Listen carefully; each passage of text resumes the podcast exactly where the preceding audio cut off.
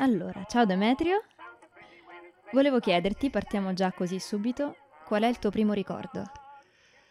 Ciao Alessia, primo ricordo, è difficile il, il primo, il primo. Io mi ricordo, mi ricordo tante cose, mi ricordo, mi ricordo dove vivevo, fa- mm-hmm. la mia famiglia, i miei genitori, i miei nonni.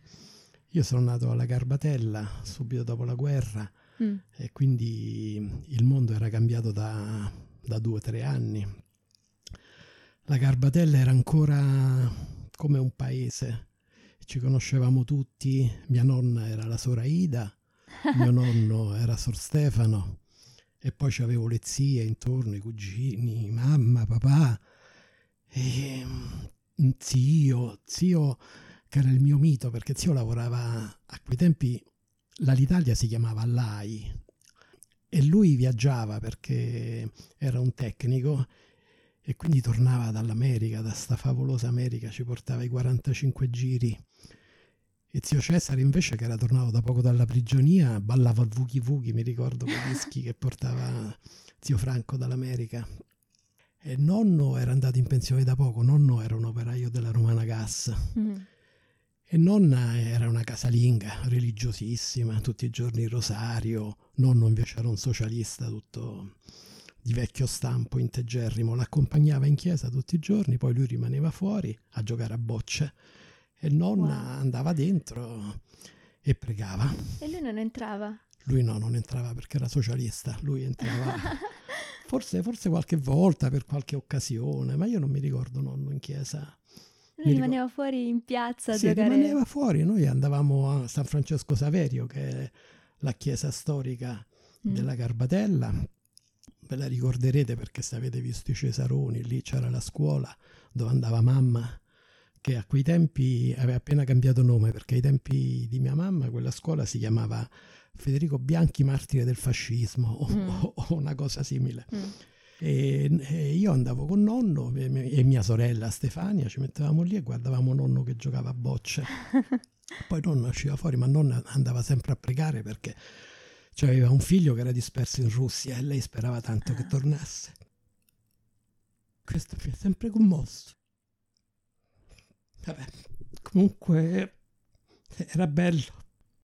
Noi sotto, sotto casa di nonna c'erano gli sfollati ancora che vivevano, sì. Vivevano nelle cantine e giocavamo sempre con i figli degli sfollati che però mh, mm, avevano una vita un po'... Mm, a noi ci lasciavano sempre un po' esterefatti perché stavano sempre, vivevano in questa cantina e quindi noi avevamo paura dei topi quando eravamo piccoli, che dicevamo che vivevano con i topi.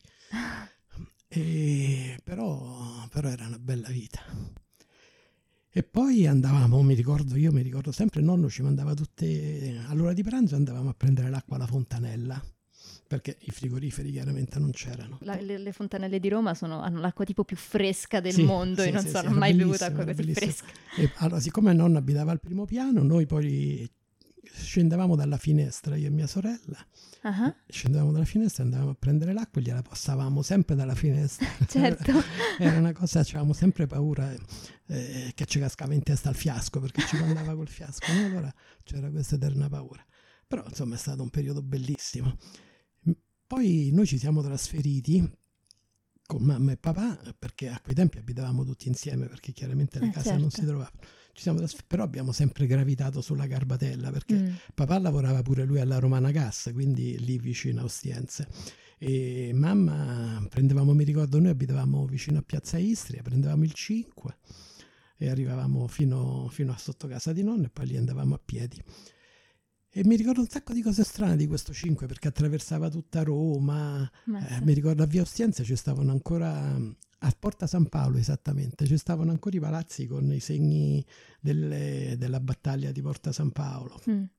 E poi un'altra cosa che non mi scorderò mai, quando passavamo a Via Marmorata davanti alla caserma dei pompieri ci sta una statua di un Nettuno con il forcone in mano, ma io ero convinto che questo era un uomo che stava infilzando qualcuno. allora quando passavamo lì e mia sorella ci chiudevamo gli occhi per non vederlo. Ammazza. Però, ci siamo divertiti tanto, era un bel periodo. Poi quando arrivava zio Franco dall'America ci portava a mangiare la pizza, era tutta, tutta una festa quando arrivava lui. Poi lui aveva la Vespa, quindi ci piaceva andare in Vespa, ci portava mm. in Vespa. Bello. Poi dopo qualche anno pure zio Cesare si è comprato la Vespa, no, zio Cesare si è comprato la Lambretta e poi subito appresso anche papà si è comprato la Lambretta. e, e io e Stefania ci mettevamo di dietro sul sellino di dietro e mi ricordo che allargavamo le braccia e per vantarmi un giorno gli dissi a papà, papà, papà, pensa, io riesco a venire in lambretta con te senza reggere. Un giorno non mi ha più portato in lambretta. E eh beh, ti credo, ti credo. Pensa alla paura, non se n'era accorto. Eh, esatto, non se n'era accorto. Però insomma è stato proprio un bel periodo, ci siamo, tanto, siamo stati tanto bene, me lo ricordo sempre con tanta gioia. Eh, l'infanzia in generale è proprio quel periodo che ti ricordi come un sogno, no? Lontanissimo, sì, ma puro e bello. Adesso ci sei ripassato a Garbatella, è tanto diversa? Eh, Garbatella prima non c'era tutto quello che c'è adesso, perché mm. la Garbatella finiva, era intorno ai lotti e quindi era, era piccolissima rispetto a quello che c'è adesso, perché tutta la parte che va dalla stazione Ostiense fino a, ai lotti fino a Piazza Pantero Pantera, quella zona lì era tutti, tutti prati e orti, eppure nonno aveva l'orto di guerra lì. E quindi lì non c'era niente. Ah, ma io ti parlo già, ti sto parlando già negli anni 55, 56, ancora, ancora gli orti di guerra non c'erano più, però erano tutti prati, non, non c'era niente. La garbatella, quella che vedete adesso, è quella moderna che per me non è manco più la garbatella. Eh, certo. E, Conoscendo quella sì, vera. Sì, quella nuova.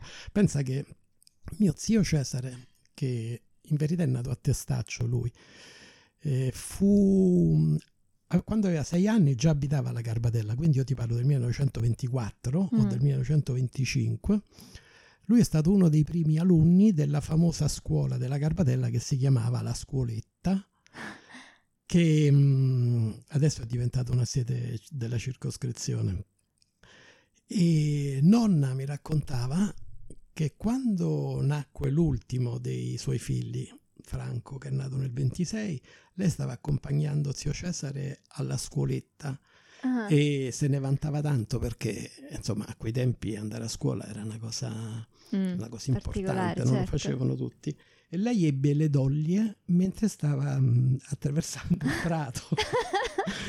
per cui, pensa alle donne di quel periodo, ah, per cui ha lasciato zio Cesare, gli ha lasciato mamma che era piccola e se la portava sempre al seguito, ha detto a zio pensa a Marcella e lei se n'è andata in ospedale a partorire da sola.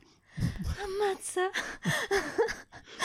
Pensa Bellissimo. Ah, eh, insomma, altri fisici, nonna infatti è campata fino a 102 anni. Eh, eh, eh beh, eh beh, altri tempi, altri fisici, assolutamente. Eh sì, sì. La forza proprio di, di, andare avanti contro ogni, ogni difficoltà, oh, guarda, stata... forgiati.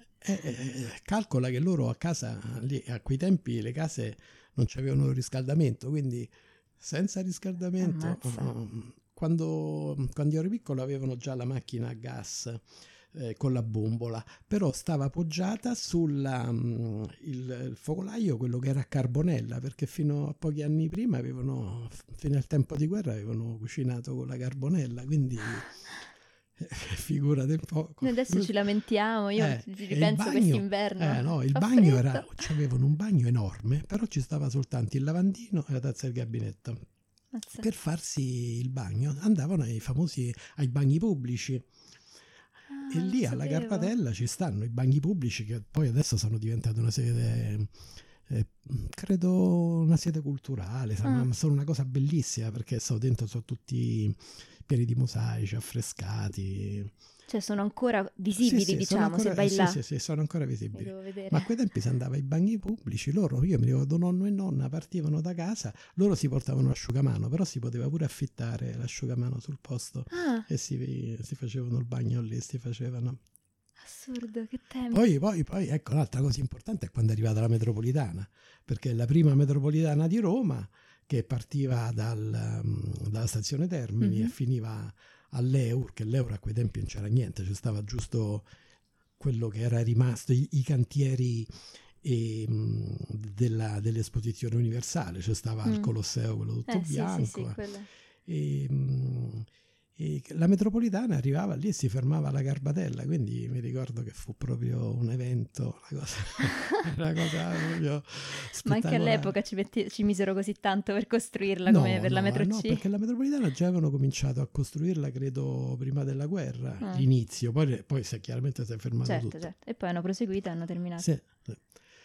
E questa è stata la mia gioventù. Una cosa che mi ha sempre colpito, io ho lavorato tanto all'estero, come sapete, e, anzi, come non sapete, come sai tu Alessia. esatto. E una volta, quando lavoravo a Cape Town, uh-huh. eh, durante una festa del 2 giugno, eh, ci hanno invitati tutti gli italiani che erano residenti in città e parlando con uno che ha un forte accento romano ci mettemmo a chiacchierare e gli dissi di dove era e mi ha detto eh, io so tanti anni che sto all'estero ma io so della Garbatella io dico io pure so della Garbatella e di dove tu?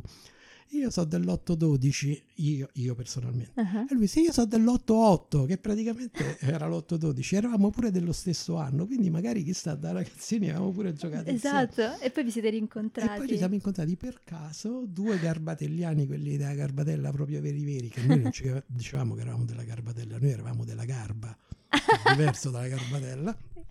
Ci siamo incontrati a Cape Town. Mazza. Ma quei tempi alla Carpatella c'era un sacco di gente famosa. Davanti a noi, all'otto davanti a noi, dove abitava una mia zia, una sorella di nonna, c'era Montesano. Che poi un po' più indietro c'era, eh, io non mi ricordo a che lotto stava, ma pure Maurizio Arena era, ah, stava lì alla Garbatella. C'era un sacco di, di ragazzi che poi hanno fatto, hanno fatto carriera. E, e tu li hai conosciuti in qualche modo? Guarda, no, no, credo di no, perché erano più grandi di me. Mm. Magari li hai visti di svista, sì, che ne sai? Sì, li ho visti di svista, forse, ehm, forse più Montesano, perché io andavo spesso a questo lotto, e non mi ricordo che numero di lotto era, perché c'erano i miei zii con i miei cugini, mm. Mm. e quindi... Wow. quindi ci andavo spesso. Sapere che hai vissuto vicino a una persona così, cioè per me assurdo.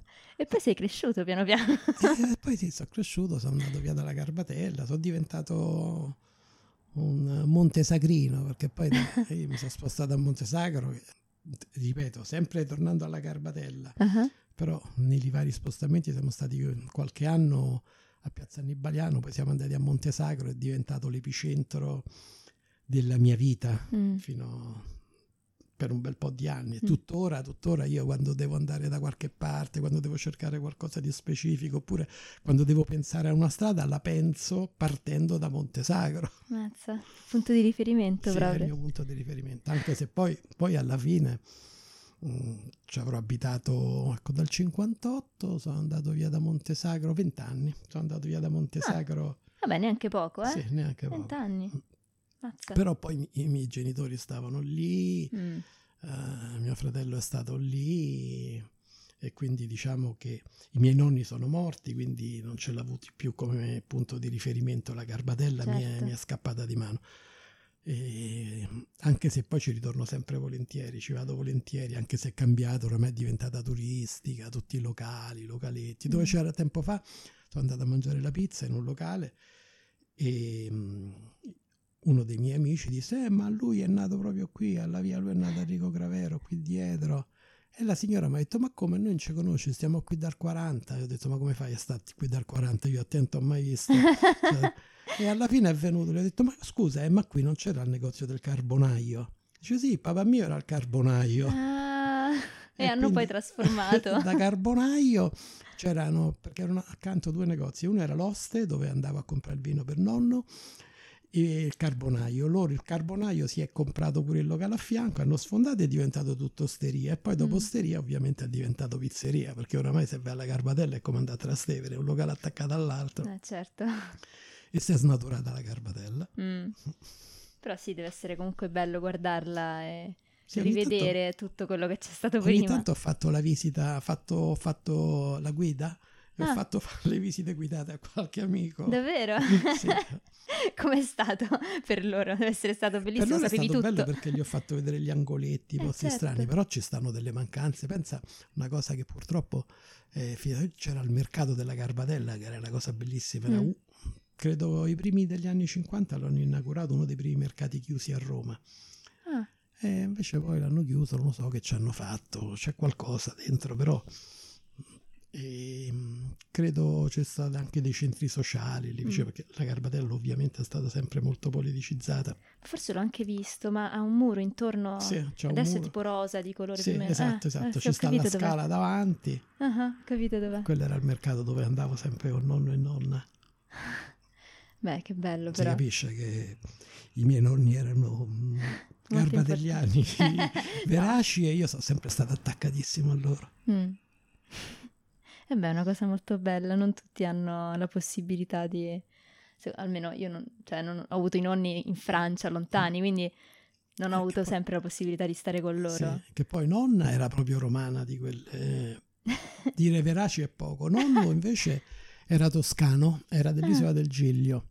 È venuto a Roma per fare il militare durante la prima guerra mondiale, ha fatto il marinaio per un periodo l'hanno trasferita a Roma, non so dirti perché, ha conosciuto nonna che era, nonna era orfana mm. di, um, di mamma e è vissuta dalle suore a via Garibaldi e, e si sono conosciuti e non se n'è più andato lui. nel 18, nel 19 mm. e sì, e non se n'è più andato però mh, mm, aveva una parlata romana strana ah. per esempio mh, lui a nonna l'ha sempre chiamata Hoida quindi sempre alla, quel filo di toscano non l'ha mai perso. Eh beh, non penso che le origini si perdano mai veramente. No, no. Invece pensa, proprio l'altro giorno parlavo con mia sorella e mi stava raccontando, mh, mm, mi stava ricordando, non mhm. raccontando, uh-huh. degli ultimi giorni di nonna, prima che morisse, e lei l'ha seguita molto da vicino, e mi ha detto, ma sai, gli ultimi giorni, cioè tu non ti ricordi, ma nonna parlava romano strettissimo, mm. cosa che invece non era così. Cioè lei nella vita si sentiva, parlava romano, cioè un forte accento romano.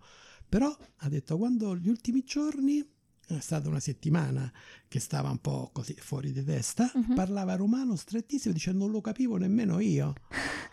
Chissà, avrà, nonna diceva certe parole che erano romane dell'Ottocento, eh, eh perché... Beh ma il romano, il romano si è perso recentemente, diciamo, sì. non proprio recentemente, sì. però e molto rapidamente, perché il romano bello sì. era appunto quello di... Io mi ricordo che nonna, una delle parole che eh, non ha mai cambiato in vita sua, non diceva l'unghia, ma diceva l'ogna, sempre, eternamente. era una cosa che mi colpiva. Si è rifiutata di cambiare, sì, sostituire. non l'ha mai cambiato, non l'ha mai cambiato. Io ne so poche, so saccoccia. Eh, vabbè, saccoccia. Però quella è la, è la più banale. Ma non so, penso, no, non ne so altre. No? Non penso, adesso vabbè, non romano non è che uno... Cioè, a me non mi vengono le parole come il vocabolario. Mm. Mentre parli... Eh sì, ti eh, viene là, vengono, certo, eh, certo. Vabbè, ormai non lo si parla più, quindi... Cioè, io non potrei comunque. Sì. Eh, e questa è stata la mia vita alla Garbatella. una bella vita, mi pare una bella vita. Interessante, più che bella. Beh, poi bella no, perché non c'avevamo niente, io mi ricordo nonno mi risolava le scarpe, nonna mi faceva i vestiti, mm. con i vestiti di papà dimessi si facevano i vestiti per i bambini. Mm. Eh, insomma, eh, non è che era... Non è forse anche questo, diciamo, l'arrangiarsi sì. un po'... Eh beh, però sì, è... a me è piaciuto, ci ha fortificati, no? Certo. Noi non abbiamo mai mangiato i biscotti nel latte, sempre il pane nel latte. e il pane pure quello raffermo, perché quello fresco si mangiava a pranzo e a cena, quello raffermo si mangiava la mattina nel latte. Ammazza, non lo sapevo. la ciliola, la ciloletta si mangiava nel latte la mattina. certo, per ammorbidirla probabilmente. Eh, certo, perché eh. era dura. e anche per dargli un po' di sapore con il latte. Eh, esatto, il, il, caffè, il caffè nel latte non ci si metteva il caffè, ma ci si metteva l'orzo, perché il caffè andava conservato. Per cosa? Per è, eh, eh, per il pranzo, per le occasioni. Ah, non è okay, che c'è stava certo. tutto sto caffè che... Sì, è vero, io adesso non riesco a immaginarmelo, però effettivamente... Il caffè costava una tombola e quindi si conservava per quanto si doveva conservare. La mattina nel latte ci si metteva l'orzo. Che, che costava molto l'orzo meno? L'orzo si trovava perché l'orzo era un prodotto italiano. Ah, eh, e quindi lo trovavamo, certo, no? ho capito, certo, certo. Pane a quintalate. Cioè, all'epoca cioè, si, si riciclava tutto, qualsiasi cosa veniva, cioè gli avanzi, tipo, io so, Certo. tipo il pane, il pan grattato, tutte queste cose, faceva, certo, tutti i piatti poveri, tra virgolette, Certo. che sono cose, poi magari adesso Beh, ma- sono anche eh, diventati piatti certo, io da ristoranti quando- 3 stelle. Allora, a casa, a casa nostra solo papà fumava. Eh, Però ogni tanto ci mandava a comprare sigarette, ma mica compravamo un pacchetto di sigarette, noi compravamo tre sigarette, quattro sigarette. A numero? mette- Sì, le sigarette si vendevano sciolte, che il tabaccaio le metteva dentro un- una bustina piccola piccola, ci Ah. metteva queste sigarette, perché il pacchetto costava una tombola, quindi bisognava centellinare le sigarette, ovviamente rigorosamente senza filtro, perché non esistevano le sigarette con filtro. Davvero? Sì, certo, non c'erano le sigarette con filtro. Papà fumava le esportazioni. Si chiamavano esportazioni. Hanno un pacchetto verde. Ah, era una marca? Sì, le esportazioni del- dei monopoli italiani. Ah, ho capito, ho capito. Le esportazioni. Sì. Perché le sigarette che andavano a quei tempi erano le nazionali e le esportazioni. Poi c'erano le sigarette, quelle un po' più costose, Mm. che fumava mia zia per darsi un'aria di eleganza. Perché Quelle fine, per caso? No, no, erano. Lei fumava le serraglio. Mm. Erano- c'erano queste sigarette da, da- da donna elegante Mhm. che erano dei pacchetti rettangolari ma piatti perché le sigarette invece di essere mette- messe in fila come, come adesso, no? che sono, non lo so, credo file da 10, Sì, erano tutte eh, una appresso all'altra, quindi un pacchetto da 20 era larghissimo, Ah. ma molto basso, molto piatto, no? Mhm. E le sigarette, eh, per poterle fare entrare, non erano tonde, ma erano un po' ovali. Ammazza.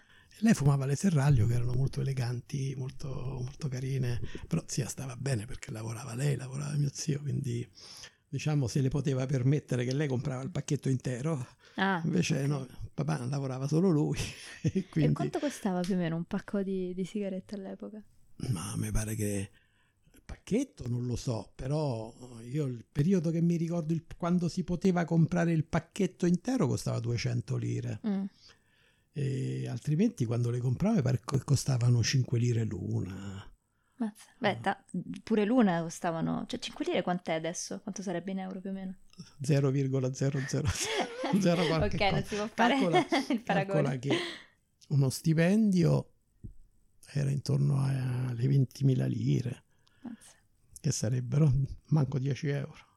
Ammazza. Era- Beh, vabbè, però- però c'era un'altra economia. Sì, sì. eh. Cioè, comunque è l'euro che ha più valore, Cioè, non no, è... non facevi, non facevi niente di lussuoso, però diciamo che gli stipendi per le persone normali erano quelli. Eh, certo. Lì c'è il biglietto della- del tram, io mi ricordo il 5, eh, pagavamo i biglietti, mh, non erano tutti a prezzo unico, secondo la tratta quanto era lunga, Mhm. il biglietto costava 5 lire, 10 lire o 20 lire. E mi pare che da Piazzesti alla Garbatella forse spendevamo 10 lire. Mm. I biglietti erano tutti colorati, diversi, c'erano un colore a secondo, a secondo il valore. Ah, E certo. lo vendevano a bordo del tram, non c'era... Ah, li compravi direttamente Sì, sì, là? c'era il bigliettaio Ah. che stava di dietro, in fondo. Beh, sicuramente è un modo più intelligente per assicurarsi che tutti paghino i biglietti. E anche, anche dar lavoro alla gente che non Certo. c'era... e tutti gli uomini erano tornati dal fronte, quindi In non c'era lavoro. eh. Calcola che papà, mh, che ci aveva avuto una vita avventurosa, Mhm. era, è tornato a Roma, papà è romano, e- però ha avuto una vita avventurosa perché di famiglia notoriamente antifascista Mm. e mh, anche se il papà era militare, però radiato dall'esercito perché non prese la tessera Ah. partito, e però riuscì a far entrare papà all'accademia, anzi al liceo mh, marittimo eh, di Livorno che, e poi sarebbe dovuto passare all'accademia, però a causa della guerra poi c'è stato l'armistizio, lui è dovuto, mh, si è sciolta, si è sciolto il liceo, è venuto a Roma, però c'è avuto, papà è stato una delle persone secondo me più sfortunate in gioventù perché la famiglia a quei tempi stava a Napoli, lui andò a Napoli e sai che Napoli era bombardata un giorno sì e la notte, primo giorno e notte, giorno e notte, Sì. e lì bombardarono casa a Napoli. Allora si trasferirono a Roma dove avevano dei parenti che potevano ospitarli perché il papà stava al fronte dove poi è morto. E vennero a Roma e andarono a abitare sulla Prenestina. Col bombardamento di San Lorenzo gli hanno buttato giù casa sulla Prenestina. Al che mia zia mh, è riuscita, che, che sua sorella, eh, a causa di tutte queste disgrazie, è riuscita a farsi assumere all'Ass Italia. Mhm. E, mh, e però quando poi è caduto il fascismo eh, l'hanno trasferita a Milano, perché l'Ass Italia si è trasferita a Milano. E papà era diventato di leva, invece non è- per non essere arruolato è scappato, è andato Mm. partigiano. E mh, quando poi è tornato, è finita la guerra, è tornato a Roma e ha conosciuto mamma. E mh, mamma a quei tempi lavorava alla Romana Gas perché avevano assunto le ragazze, le donne a posto degli uomini. Mhm. E poi per una legge che non so, a quei tempi probabilmente fu giudicata giusta, le donne lasciarono i posti agli uomini. Quindi le donne sono tornate a casa e gli uomini che tornavano da- dal fronte, dal militare e preso il loro tutto, posto. hanno preso il posto. E quindi papà è entrato alla Romana Gas al posto di mamma. Mm. Vabbè, almeno il lavoro era quello. Eh sì, a quei tempi niente di strano. Però eh, alla fine tu dici sfortunato, però a me pare che sia sopravvissuto a due, a due bombardamenti, Sì, sì, quindi beh, in un certo vabbè, senso... sfortunato, sfortunato perché, eh, perché insomma non è che è stata facile la vita né per lui né per la sorella né per Mm, la certo, mamma certo. su a Milano Mm. ce ne sono capitate di tutti i colori eh, ovviamente Eh, quindi forse se non ci fosse stata la guerra avrebbe continuato la sua, la sua accademia, mia- accademia navale Mm. e sarebbe diventato un, um, un ufficiale della marina probabilmente anche mercantile insomma Eh, certo. e invece no, ha dovuto finire così. La sua carriera scolastica è finita repentinamente. I suoi sogni di marineria sono finiti repentinamente e è finito a fare l'impiegato della Romana Gas. Poi diventata Italgas. Mm, mm. Anche tu hai fatto, mi pare, qualcosa che c'entra con l'esercito. Tu hai fatto il servizio di, di, Io ho fatto leva. solo, solo il servizio di leva, Eh, certo. ai tempi che furono ancora fa- c'avevamo ancora i fucili che ci avevano lasciato gli americani, i cannoni che ci avevano lasciato gli americani. Ho Mazza. fatto il militare nel 70. Ah, ero già grandicello, io non l'ho fatto a 20 anni, l'ho fatto a 21, 22. Mm. E ho fatto il militare mh, prima in Sardegna e ho fatto il CAR, perché a quei tempi si faceva il CAR. Poi da lì sono stato trasferito all'Aquila, mhm. poi dall'Aquila con una raccomandazione di mio padre che conosceva un sacco di gente, sono riuscito, mi hanno trasferito a Bracciano, Mm. sempre in artiglieria però. E mi sono fatto i 15 mesi che si facevano a quei tempi. Comodo perché da Bracciano riuscivamo in fuga a venire a Roma, eravamo tre romani con una 500, Ah, cercavamo di fare le fughe perché c'eravamo tutte e tre la ragazza a Roma ovviamente. Quindi il nostro scopo principale era arrivare alla libera uscita, non essere di servizio il sabato e la Eh, domenica certo. perché eh, eravamo in eterna fuga e venivamo a Roma. Io per non fare i servizi il sabato e la domenica facevo tutto dal lunedì al venerdì facevo guardie su guardie, Mm. andavo in cucina a lavare i piatti, ho fatto il nucleo controllo cucina pur di non stare di servizio il sabato e la domenica. Perché erano tipo degli straordinari che tu facevi. Eh no, perché il furiere poi, che era romano pure lui, e fuggiva pure lui con noi, diceva, "Eh, ecco qui Demetrio, Demetrio ho già fatto due guardie in polveriera, una guardia in carrai, una guardia... Basta. Basta, eh, poveraccio. Ma se tornavate a Roma e poi... E poi la sera ritornavamo avventurosamente sul- sulla Braccianese, una strada infernale, piena buia, piena d'alberi, abbiamo rischiato la pelle tante volte. Eh, però insomma ci è sempre andata bene, qualche volta arrivavamo in ritardo, scavalcavamo il muro, come si faceva... Come facevamo, eravamo sempre i romani che scavalcavamo i muri, perché eravamo quelli che arrivavano sempre in ritardo. Gli altri, quelli che erano fuori Roma, andavano a Bracciano, mangiavano qualche cosa, stavano un po' in giro e facevano in tempo a ritornare. Eh, certo. Noi dovevamo tornare da Roma, quindi figurati. Pur di rimanere quei due minuti in più, poi sforavate lì. Eh, cioè, cioè, no, ma poi bastava che c'era un po' più di Eh, traffico, certo. eh, quindi sforavamo l'orario. che avventura. E com'è stato poi? Cioè, io, io adesso sono, sono, una donna, all'epoca mm. non, le donne non andavano in servizio sì. di leva, però non, a me avrebbe scocciato un sacco fare una cosa del genere. Cioè, eh com'è stato? Per te è stato facile accettare? Eh, no, eh sì, è stato facile perché lo facevano tutti, quindi mm. non è che eh, mi è capitato a me, eh, certo. eh, che peccato poteva capitare un altro, no? Eh, eh, cioè si sapeva, tu quando avevi 20 anni già sapevi dal giorno dopo che avevi conoscenza di essere un uomo, sapevi che tanto a 20 anni andavi a far militare. Eh certo, vabbè. dici lo accettavi, alla cioè, fine dicevi, vabbè. Sì, cioè era nella natura, non, non, non ci dovevo nemmeno pensare, era nella natura. Mm. Ma a quei tempi, guarda, quando ho fatto il militare c'erano un sacco di ragazzi e soprattutto mi colpirono, mm, c'erano tantissimi eh, sette, meridionali, ma anche un ragazzo di Milano che facevano le elementari lì a, in caserma perché non avevano nemmeno la licenza elementare. Ammazza.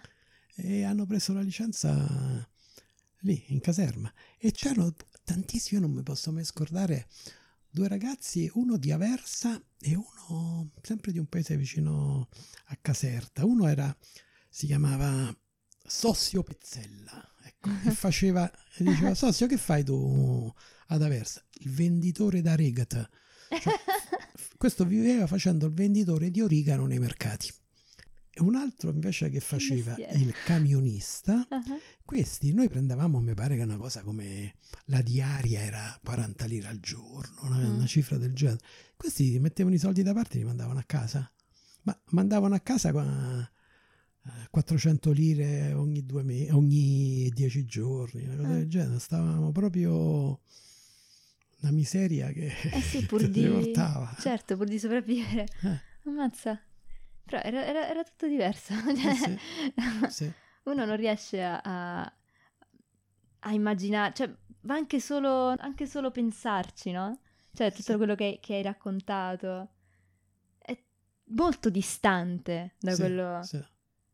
Però uno dice no, vabbè, dai, ok, sì, magari non c'erano le macchine più lente, non c'era, che so, computer adesso, eh. cioè non c'erano queste cose, però alla fine veramente la vita era molto, cioè non dico molto dura a livello, no, è, però... Era, ma, ma, no, però, però io, sì, forse era molto dura a pensarci adesso, no? Perché sì, a pensarci adesso, fine, è vero. Io mi ricordo i miei mi dicevano sempre, eh, stai a fare la macchia. Quantomeno è stato un migliorare, vero? Eh sì, certo, sennò... certo. Anche a noi i nostri genitori dicono, eh, ma che ti lamenti, all'età tua già lavoravo. Esatto, esatto.